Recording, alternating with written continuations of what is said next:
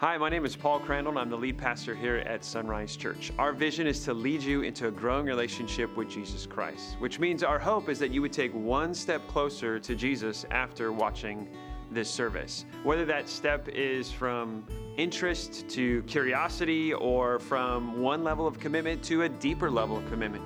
Whatever that is, we want to respect the pace of your spiritual journey and we want to help in making that next step. In fact, personally, I want to help as well. You can email me after the service at paulc at isunrise.com. That's my personal account, and I would love to know how I can help you take one step closer to Jesus. I believe after watching the service, you're going to find that our church is a safe place to hear a life changing message. So please enjoy the content you're about to view and email us so we know how we can help you take your next step closer to Jesus.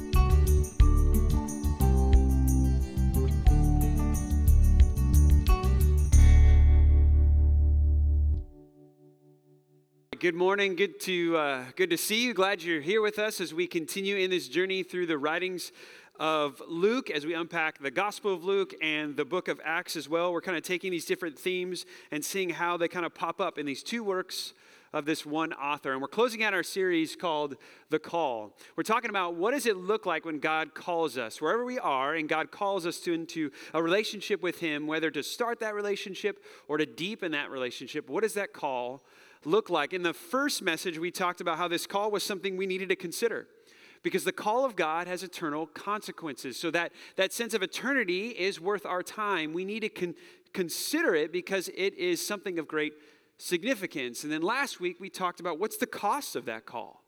And that, that cost is, is heavy. It is everything. Jesus asks for everything. But what he offers to us in return, if we respond to him, is so much more. And this week, as we close it out, I want to talk about what are two of the primary spaces God calls us from.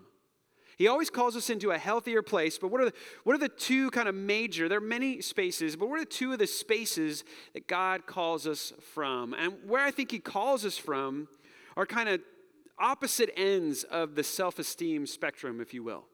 And maybe you felt this tension even in your own life of, of having too high of a self esteem where, where it kind of shows itself in, in pride or in arrogance or in vanity. You feel like the world just revolves around you. You're very impressive. You deserve things. You deserve obedience. You deserve attention. You deserve a raise. You deserve blessing, right? You get in a sense of a self sustained you. You're so strong. You're so impressive. Clearly, you demand the attention and allegiance of others. And even, in a sense, God must bless you. Right? May that's that space you find yourself in. Have you ever struggled with arrogance? Have you ever struggled with vanity? Have you ever struggled with pride? Now, on the other end, we kind of can bounce to the other side. I think all of us can. We could bounce to the side of like a, a low self esteem, which can show its, itself in, in sadness, even depression. It can show itself in just a, a sense of shame right? That we just wear our wounds all the time. We, we just kind of wear our brokenness and our guilt, and we can't seem to get out of it. There's so much negative talk in our head that we're in this deep, kind of dark valley of shame. And we kind of bounce back at times. It feels like I'm in the dark valley of shame or I'm in the on the dangerous summit of pride. And both of those spaces God calls us out of to a healthy place He'll either call us up from our shame or call us down from our pride. In fact, that's the big idea for today. If you're going to write down one thing, I want you to write this down. God's call is up and down. It is up and down. God calls us out of our shame and he calls us down from our pride. Now, Jesus is going to tell a story that we're going to jump into in Luke chapter 15. We've been walking through Luke chapter 14 as we're looking at the call of God, but Jesus does something very interesting in Luke chapter 15. And in Luke chapter 15, he's going to tell this story. It's in a series of stories, it's the third story that Jesus tells of three. And in this story, there's going to be two characters. These two characters represent shame and pride. There's going to be two sons. And I want, I want you to do is try to place yourself in the shoes of one of those sons. Either the son that was just gripped by his shame, or the son that is imprisoned by his pride. And I, and I know that we could probably identify with both of them. But right now, I think there's one. In this moment, there's probably one that you identify with the most. And here's what I really want to invite you to do is ask yourself, where is God calling you from? Is he calling you up from your shame or is he calling you down from your pride? But I believe God is calling every one of you. Whether you're online or you're in the room or you're on the stage, God is calling today. Will you listen to him? Will you listen to him? Place yourself in their shoes and see which one you identify with the most. And I hope you hear the voice of the Father. That's the third character in this story two sons and a father. And the Father is God, and he wants to speak to these two boys, and he wants to speak to you through this story. So let's jump in. Luke chapter 15 is where we're going to start. We're going to start with verse 11. Now, just to give you a little bit of context before we roll into the story, this is the third story of three stories that Jesus is telling because people are getting upset. There's a crowd that's starting to gather around Jesus. He's being surrounded by sinners, and Jesus is starting to uh, entertain this company of sinners. And the religious elite, those who feel that they have earned God's love and affection, those who feel like they've done the right things, who have the impressive spiritual resume, they are resenting this group that's coming. They don't feel like they're qualified to be next to Christ. They don't they feel like it's okay for Jesus to soil himself spiritually with these sinners. And so they get upset and they're bothered by this. And Jesus sees this, he senses this. And basically, he tells three stories with one point. He tells them, You're far from the heart of God because you resent sinners coming to me. You're out of line. I know you think your religious kind of uh, uh, affluentness is allowing you to have this posture of, of condemnation and of shame, but it's, but it's inappropriate. It's wrong. In fact, if you had the heart of God, you'd welcome like I do. So Jesus is telling these three stories really kind of at that group. But what Jesus will do in the third story is he'll speak to both those that are coming, sinners coming, the broken coming, those with guilt and shame coming to him. He'll address them, and he'll also address the religious elite, the prideful He'll do it in these two sons. But first, we're going to look at the younger son, the younger son who's being called by the father up from his shame.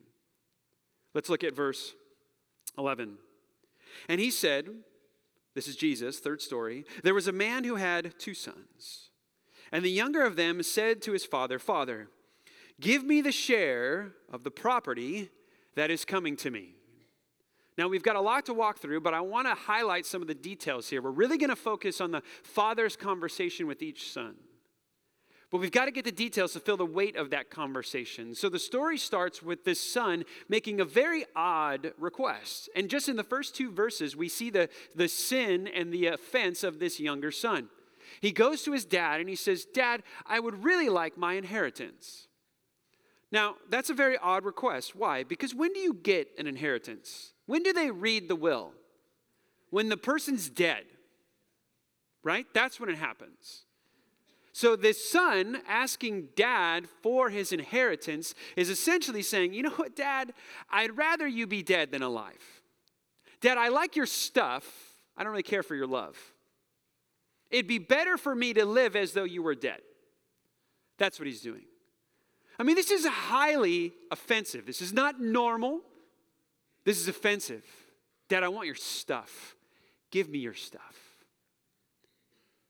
Now, the odd turn in this story, and I don't think this probably happened in first century Palestine when a son would say something like that. But in this story, the father grants the request. He says, Okay, that's what you want? Fine. Here you go. Look what he does. Look at how the father responds to this egregious offense from his younger son. It says, And he divided his property between them. Now, that last word there, between them, it's incredibly important for us to remember that. Kind of later on in the story, when we get to it, we have to realize what, what happened. What was the father's response? He's going to give the younger son his request, but he also gives it to the older son. The two, there's two sons. So in this culture, the first son would get a third of his estate, and the oldest son would get two thirds. So younger gets one third, older gets two thirds. So the lion's share of property has been given to who? The older one. Now we're not to him yet, but it's important to recall that fact when we get later to that son. So this younger boy takes all this inheritance, somehow cashes out everything, and decides, let's go to Vegas. Okay, that's what he does. He's going to squander it all, and he's going to run away in rebellion and run away into sin. Look what happens as this young boy cashes out his inheritance. Verse 13. Now, many days later, the younger son gathered all he had, and he took a journey in a far country. And there he squandered his property on reckless living. And, and when he had spent everything, a severe famine arose in that country, and he began to be in need. So he went and he hired himself out to one of the citizens of that country, who sent him into the fields to feed pigs. And he was longing to be fed with the pods that the pigs ate, and no one gave him anything. This boy wastes everything, squanders everything. I mean, a third of this man's estate in a matter of days, maybe weeks, is gone, totally gone. He bet on the Raiders to win the Super Bowl. well, there you go. Trust in the wrong place, right? And he lost it all. And then he finds himself kind of this a, a, a, victim of natural circumstances, right? There's a famine that happens. There's like an egg shortage, there's a toilet paper shortage inflation is high. I'm trying to get you to feel what he's feeling, right? And so he finds himself in that kind of state, like, oh, this is bad. And now he's working with pigs. And to the Jewish ear, they would think this is the worst of the worst. You can't find a dirtier job than this because those pigs are unclean. This is filthy. This boy is hit rock bottom. That's his sin. And then Jesus will illustrate for us, kind of open the mind of the younger son, and he'll show us the inner thoughts, the inner dialogue in here. And that's when we'll see the shame that he's in. Because his thoughts will show how he sees himself. Look at the shame of this younger son and just ask yourself have you ever said anything like this? Have you ever thought anything like this? Now, it's going to appear to be pious. It's going to appear to be correct, appear to be holy. But hear me, it is not. At least part of it is not. Because this boy is caught in a shame cycle that is not the voice of his father, that is not the voice of God. Look at the inner thoughts of this son. Verse 17. But when he came to himself, he said, how many of my father's hired servants have more than enough bread, but I perish here with hunger? I will arise, go to my father, and I will say to him, Father, I've sinned against heaven and before you. So far, so good. This is great. This is conviction. Conviction is a good thing. He said, I realize the weight of my sin. I realize the vertical dimension. I realize the, the horizontal dimension. He says, I've, I've sinned against heaven. That what he's saying there, he's saying, I've sinned against God. I've broken his rules the designer and the creator of the universe who's ordered all things, not only the planets, but he's ordered my life. I've been out of alignment of what he wants. I'm sinning against heaven, but, but I'm also sinning against you. This is good. This is really good. The next two phrases are not good. I would say they're unbiblical, and I would say that they're anti biblical. They're against the words of God. And we're going to see that. And here's what often happens for us when we experience conviction. One of my favorite verses in the Bible, uh, probably one of the verses I repeat to myself more than any verse. I learned it when I was young. I learned it when I first started following Jesus Christ. And I'll tell you what, it's the verse that still ministers to my soul very deeply. God makes us a promise in 1 John 1 9. He says, If you confess your sin, he is faithful and just to forgive us our sins and cleanse us of all unrighteousness. Do you see, do you see the pattern there and the commitment there to God? Conviction happens. That's the movement and the work of the Holy Spirit. We know that. He convicts us of our sins. So, what does He want us to do? What's the end of conviction? What's the next step? The point is to confess our sin. And then what is God committed to do? I'm going to forgive you of that sin and I'm going to cleanse you of all unrighteousness. But here's often what we do we confess our sin We believe that He forgives us, but we don't want to be cleansed. We hold on to it. And what happens, instead of getting cleansed, we get crippled with shame. We think this changes who we are, it changes our dignity, it changes our value. And we start saying these things in our head, the shame cycle. You're not worthy of it. Here you go again, you worm, you wretch. What have you done? Why should you be loved? Why should you be forgiven? Why should he ever trust you again? Hear me today. That is not the voice of the Father. It's not even close. That shame voice is either the sin in your heart or Satan. It's only one of the two. Because conviction is not main, meant to cripple you, it's meant to bring you to confession. And then God promises, hey, let me clean you up, let me forgive you, and let me, let me take away your sin. That's what the cross was. His death and resurrection was good enough to handle your sin. Right? Your sense of guilt and your sense of shame won't clean you up. Your shame cycle is not better than the redemption of Jesus Christ run at his one at his death and resurrection. That's better than your shame cycle. That's atonement. That's atonement. This is abuse. This is abuse to your sense of self-worth. But look at this shame cycle that starts for the son. Look at what he says about himself. Look at how he devalues himself. And maybe this is where you find yourself today. Look what he says. He continues to say, So I've sinned against heaven and I've sinned against you, Father. Verse 19, I am no longer worthy to be called your son. We're headed into dangerous ground right now. Treat me as one of your hired servants or slaves. That term right there is the lowest rung of the economic ladder in first century Palestine. This would be like a day laborer. Make me a slave. I only deserve to be a slave. Now, notice that, that, that kind of confession. Here's his planned speech. I feel bad. I feel terrible. I hit rock bottom. And his speech is I'm going to confess my sin, say I'm not worthy to be a son, and then just make me a slave. Sin, son, slave. Remember that. Because what's going to happen is when the father, father interacts with this son, something's going to miss from that speech. Something's going to not come out. And I think that's incredibly significant to the narrative of the story, and it's incredibly significant to you if you feel gripped with shame. Because in the next scene, in the next very thing that happens, the value of this rebellious son returning is screamed at us. So this young boy is like, I'm not even worthy to be a son. I'm not, I, just making me a slave. This disparaging appraisal of who he is is blown away by the movement of the father. Look at how the father responds. It says in verse 20, and he arose and he came to his father. But while he was still a long way off, his father saw him. He felt compassion. He ran, he embraced him, and he kissed him. What is going on here? Now, I don't think it's coincidence that this father just happened to see his son from far away. I was just strolling on the rooftop, and oh, what's that over there in the distance? How could he see the boy from so far away? He's looking for him, he's waiting for him. Even when that boy was shaming him by asking for his death, in a sense. Even when he squandered all that he gave him all the blessings he showered upon him, when he ran away in rebellion, even when he's in that far off land, even though he's far away, he's still in the heart of the Father. And the Father is waiting, waiting to see him. And the moment he sees him, he hasn't even said a word of confession yet. But he's so in the heart of the Father. What does the Father do?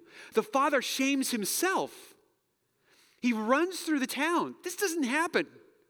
In first century Palestine, a nobleman of this kind of stature, who probably has a high elevated uh, position, which means he lives in the upper part of the city, and he has amassed so much wealth that he can give away a third of it and still have his property. I mean, this is a very rich man, a very uh, uh, well to do man, and he runs through the city. A nobleman would not do this because to run would be to lift the garment so that his, his ankles would be exposed, which was a shameful thing in that culture. You don't run, and you definitely don't run to that boy. This is not a boy returning from war. This is not a boy who ran away because nobility. This is a boy who went, ran away in rebellion. And yet the father runs to him, and it says he embraces him and he kisses him. Even those terms do not do justice to the intimacy that's happening here. These terms describe, like, if you could think of holding your grandchild or, or, a young baby or your niece or nephew, and, and you hold them, they're really young, and their head, right, kind of bobbles a little bit, and then they, their head kind of falls, and it hits you on the neck right here. Their little lips just hit you on the neck, right? That's the idea here. There's a falling into the bosom here. This is the embrace of the Father, and he hasn't heard a word yet of the Son. But he knows the Son is turning and coming back. And now remember the speech. What was the speech? Sin, son, slave. And look what's said. This is my favorite part of this entire story. Look at what's not said or not shared. After this embrace, verse 21, and the son said to him, Father, I've sinned against heaven and before you. I'm no longer worthy to be called your son. But the father said to his servants, Bring quickly the best robe and put it on him, put a ring on his hand, shoes on his feet, and bring the fattened calf, kill it, and let us eat and celebrate. For the son of mine was dead and is alive again. He was lost and he's found. And they began to celebrate. What's missing in that speech? We had the, we had the sin part, we had the son part. Where's the slave part? Why is that not mentioned? Why does Jesus leave that part out? Now, we're not told what happened, we're just told that it's missing. And there's only two explanations that work. Either one, the father interrupts it all. I mean, he's so just elated that his son has returned. His son starts to go through his speech and be like, I've heard enough. You said you sinned. We're done now. It's party time. We're good, right? You confess your sin, he is faithful and just to forgive you of your sin and cleanse you of all unrighteousness. I've heard what I need to hear because I don't expect confession or perfection, I expect confession. And you've confessed your sin, it's time to party. I like to read it that way. I like to read the father's like, ah, ah all done. My words now. It's party time. We're gonna put a ring, we're gonna do sandals, we're gonna get you a robe and brisket. It says beef, right? That's what I'm just interpreting, okay? We're, we're throwing a party. It's going to be great. It's going to be fun. And I'm going to give you all the symbols of you being a son again.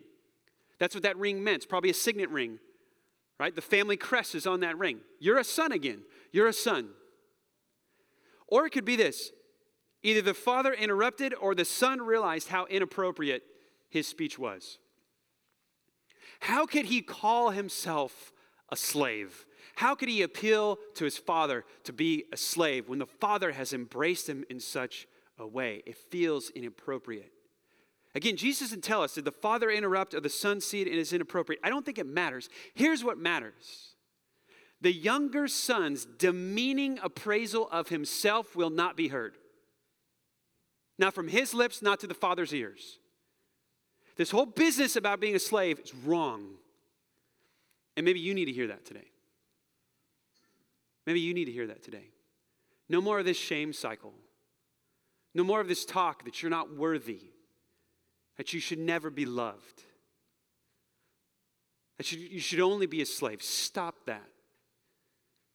God is calling you up from your shame, and He's telling you, you have dignity, you have value. Now, here's what we don't want to do, right? I know maybe inside there's this kind of like grumpy impulse into you, like, whoa, it can't diminish their sin, blah, blah, blah, blah, blah.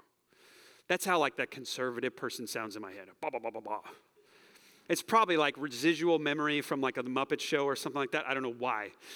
Right? But now let's let's talk about that point for a second. Is the father diminishing the sins of the son? He's diminishing the rebellion. No, he's not. The last verse he read, what does he say of the son? Hey, by the way, when you were far away, you were dead and lost. That doesn't seem very polite terms. He doesn't say, well, you didn't know what you were doing, or man, you had a rough childhood, right? He doesn't excuse the boy's behavior. He says, you were dead, man, and you were lost. And this is the call of God. God's call does never diminishes our sin. It just eclipses it with love. That's what's being happened here. Right? You remember, right? If you if you're a follower of Jesus Christ, you remember that day the day you started following Jesus, did you have a low view of your sin at that moment? No. I remember, I remember being crushed by the burden of my guilt, like, oh man, I've messed this thing up. There's a creator who made me, who sustains the universe, who's ordered everything and ordered my life. And my sin is against him. And I've done a lot of them. And if he calls me to account on just the ones I've done in my mind, I'm undone. There was a heaviness to the weight of my sin. It's like I saw it for the first time, how egregious it was. But then it was eclipsed by his affection and his love for me. Stop, Paul. Stop this slave talk. You've come to me and you are my son and my daughter. Get in the house and let's party. Let's party. Maybe that's what God's doing right now, right? He's calling to you in your shame and He's telling you, stop this slave talk. Stop it. Your son or a daughter, you've confessed, so I'll forgive you and I'll cleanse you of all unrighteousness. Oh, I hope you hear the Father's voice today.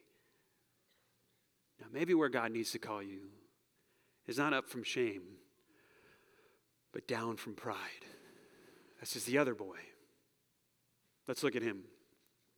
The older boy, verse 25. Now, this older son was in the field. And as he came, he drew near to the house and he heard this music and dancing and he saw the smoke from the brisket coming, right? I'm just adding in things here for, you know, theater. And, and he called one of the servants and he asked him, What are these things what do these things mean or meant? And he said to him, Your brother has come, your father has killed the fattened calf because he's received him back safe and sound. But he was angry and he refused to go in. Now let's stop right here. This is the sin of the older brother, right here. Now, to us, this may not sound like that big of a deal. You're like, he didn't go to a party. Is that even a misdemeanor? Right? Is that even a crime? Should we cuff him? Like, what's going on here? Now, in, in first century Palestine, in a culture of shame and honor, this is a huge offense. If you are intentionally not coming to your family's party, then everybody in the banquet hall will know there's somebody missing at the head of the table. Where is he? Why is he not here? He is shaming his father. Just in a different way than the younger son did, but he's still doing it. Right? That younger boy, he shamed his father in his rebellion. This older boy is shaming his father in his self righteous pride. Not going in. Can't make me. That's what he's doing. And look at the pride of this boy. Look at what he says. His father comes out. It's remarkable that he's talking to his father in this scene. But look at what he says and just the parade of pride. He doesn't understand who his father is, and he doesn't understand who he is. He is so confused. Look at what he says. He was angry. I'm in verse 28. But he was angry, refused to go in. His father came out and entreated him. And we'll get back to why that part is important. But he answered his father, Look, these many years I've served you. Okay, stop there. Hold on a second. You know what language that is? That's slave language. It's so interesting. He uses very similar language. The confessing son wishes to be that, and the older boy resents that. Isn't that interesting? I've served you as a slave.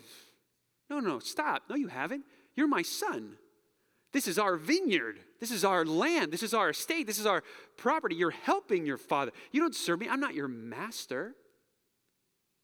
You see, the boy does not understand his relationship to the Father. Jesus being very poignant in this story to the religious elite, the self righteous who are listening in. This is who they are. They're the older boy, imprisoned to his pride. Look at this. Look at his view of himself. I've never disobeyed you. Really? Never? Never once. Never. I mean, if you're a parent, can I get an amen? This guy's so far off. I've never done that. You always do this. I'll tell you what I always do, right? Never disobeyed. Wow. Never disobeyed your eh, command. And yet you have never given a young goat that I might celebrate with my friends. Now, now remember in verse 12, I told us, like, keep in mind what he did when the request came from the younger boy. He divided the inheritance. The younger boy gets one third, the older boy gets two thirds of the estate. He has two thirds of his father's property, which is more than a goat. Right? This boy has no idea the abundance of blessing that he has with his father. What are you talking about? You have no goat. Dude, this is all that's left is yours. The boy took all that other stuff, everything else is yours. How have you missed my benevolence, my charity, and my love? You're not my slave, you're my son. Totally misunderstands his familial connection. It gets worse. Look at verse 30. But when his son, but when this son of yours, notice how he can't connect himself with his younger brother. He says, This son of yours, not my brother. This is like when you tell your kids, Hey, your dog is hungry. Your dog made a mess. I thought that was the family dog. No, when it makes a mess or it's hungry, it's your dog. That's what he's saying here. But this, this son of yours, this son of yours, what has he done? Devoured your property with prostitutes. How does he know that? He's been in the field. The son is a far off country. Like, was he following on Instagram or Twitter? Like, how did he know? I think he's just making stuff up. But this is what righteous, self righteous pride looks like.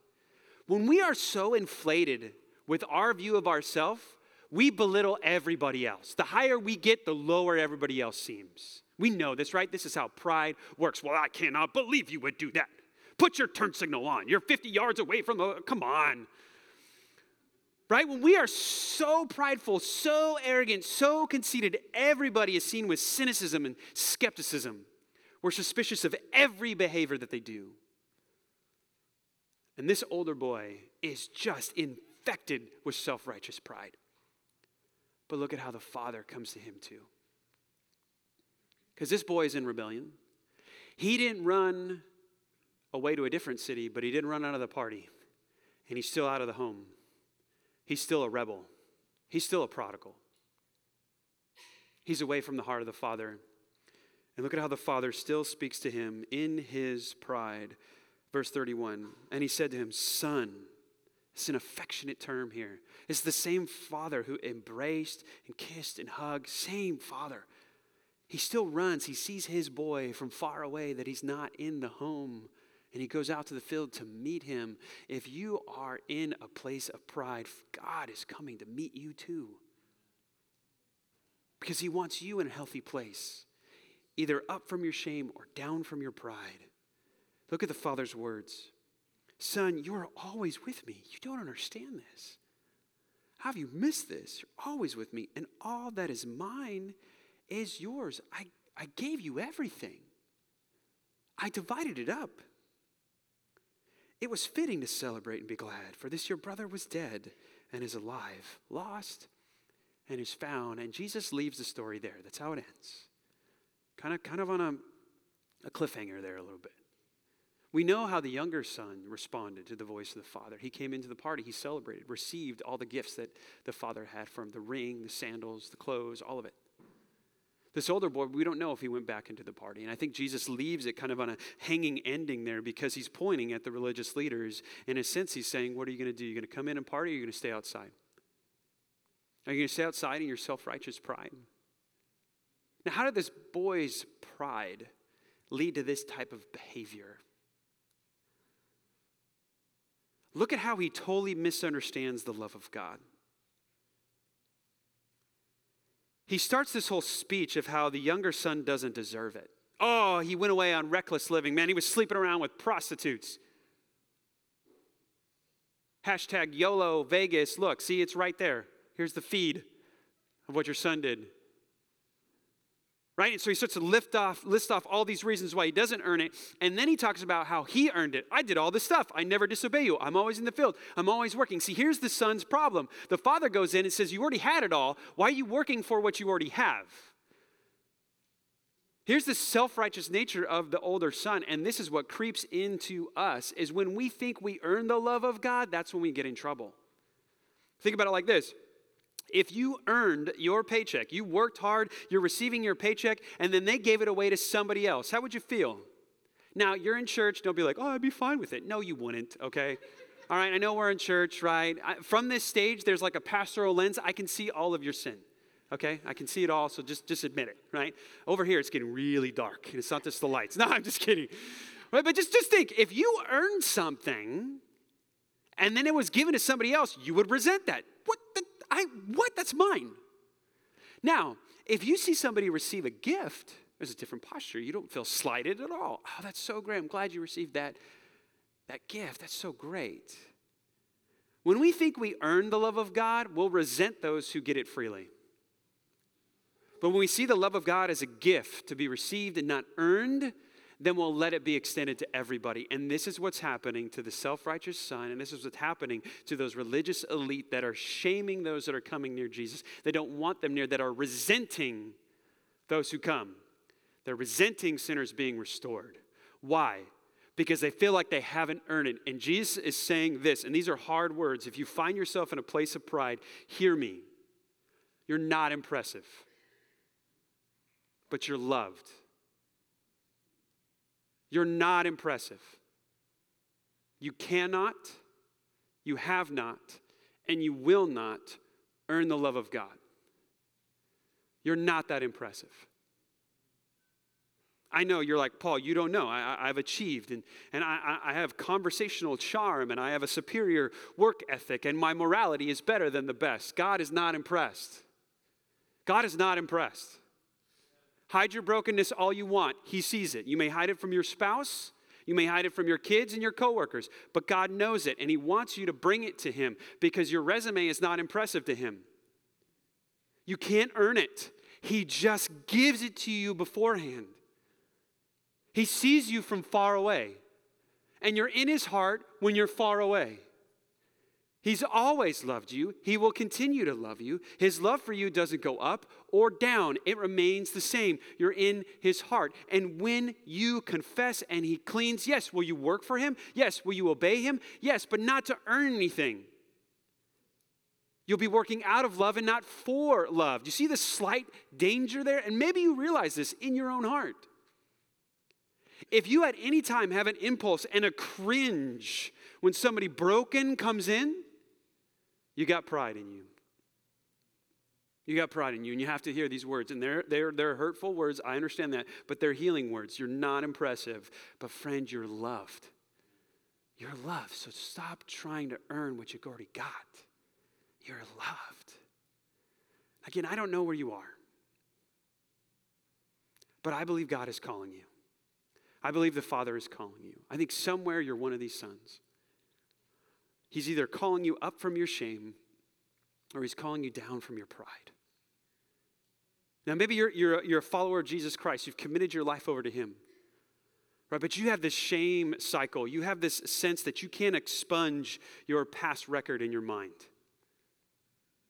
And you say things, you're like yourself, you know, I can never be qualified to volunteer at this church. I can never be a part of the ministry of this church. I can never be a part of serving in different places. You need to hear me, man. You need to hear me.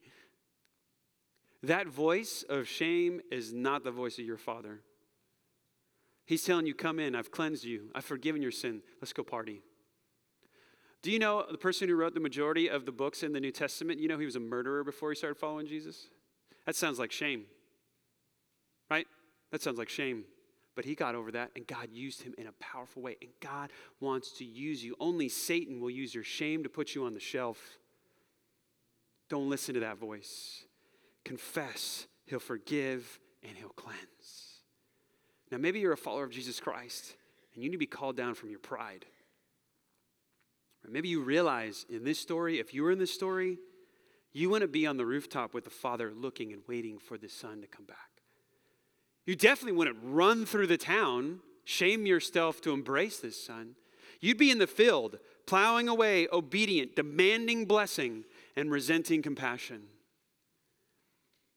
Is that where you are today? Do you demand the blessings of God? Do you resent his compassion toward others? God's calling you away from that pride. Friends, you're not impressive, but you are loved. Would you hear him? Get into a healthier place. Now, maybe you're not yet following Jesus. You can call yourself a, a follower of Christ. You're just curious about Jesus. You're exploring it. You hear me too. Maybe you're just stuck in your shame. You're thinking, I can never be loved. I shouldn't be at a church. Why am I here? I just came for a friend, but here I am. And you've said to yourself over and over again, I'm not worthy. You don't know the sins that I've done. You don't know the shame that I've had. Man, I've heard that. I've heard that phrase. How could God ever forgive me of this? God can never forgive me of this. God can never forgive me of this. Don't make promises that God never intends to keep. He said, Confess your sin. I am faithful and just to forgive your sin cleanse you of all unrighteousness. You come to Him. Just come to Him. And He'll forgive you. And He'll embrace you. Maybe He needs to call you down from your pride. Maybe you think to yourself, I've got it all worked out. I don't really need God. You're hiding, friend. You're hiding your brokenness behind your resume. And hiding behind your resume will never fix your brokenness. You got to open up. Hear the voice, the healthy voice that says, Come down from your pride and let me heal you. Let me restore you. Don't let your resume create this cocoon around you where God can never speak into your heart and restore you. Don't let your pride kill you. Don't be out in the field. Come in the house and hear the voice of the Father. I think God is speaking you to, to you today, to all of us, to me, either calling us up or calling us down. Here's the question Will you listen? Will you listen? Church family, let's pray. Father, we love you.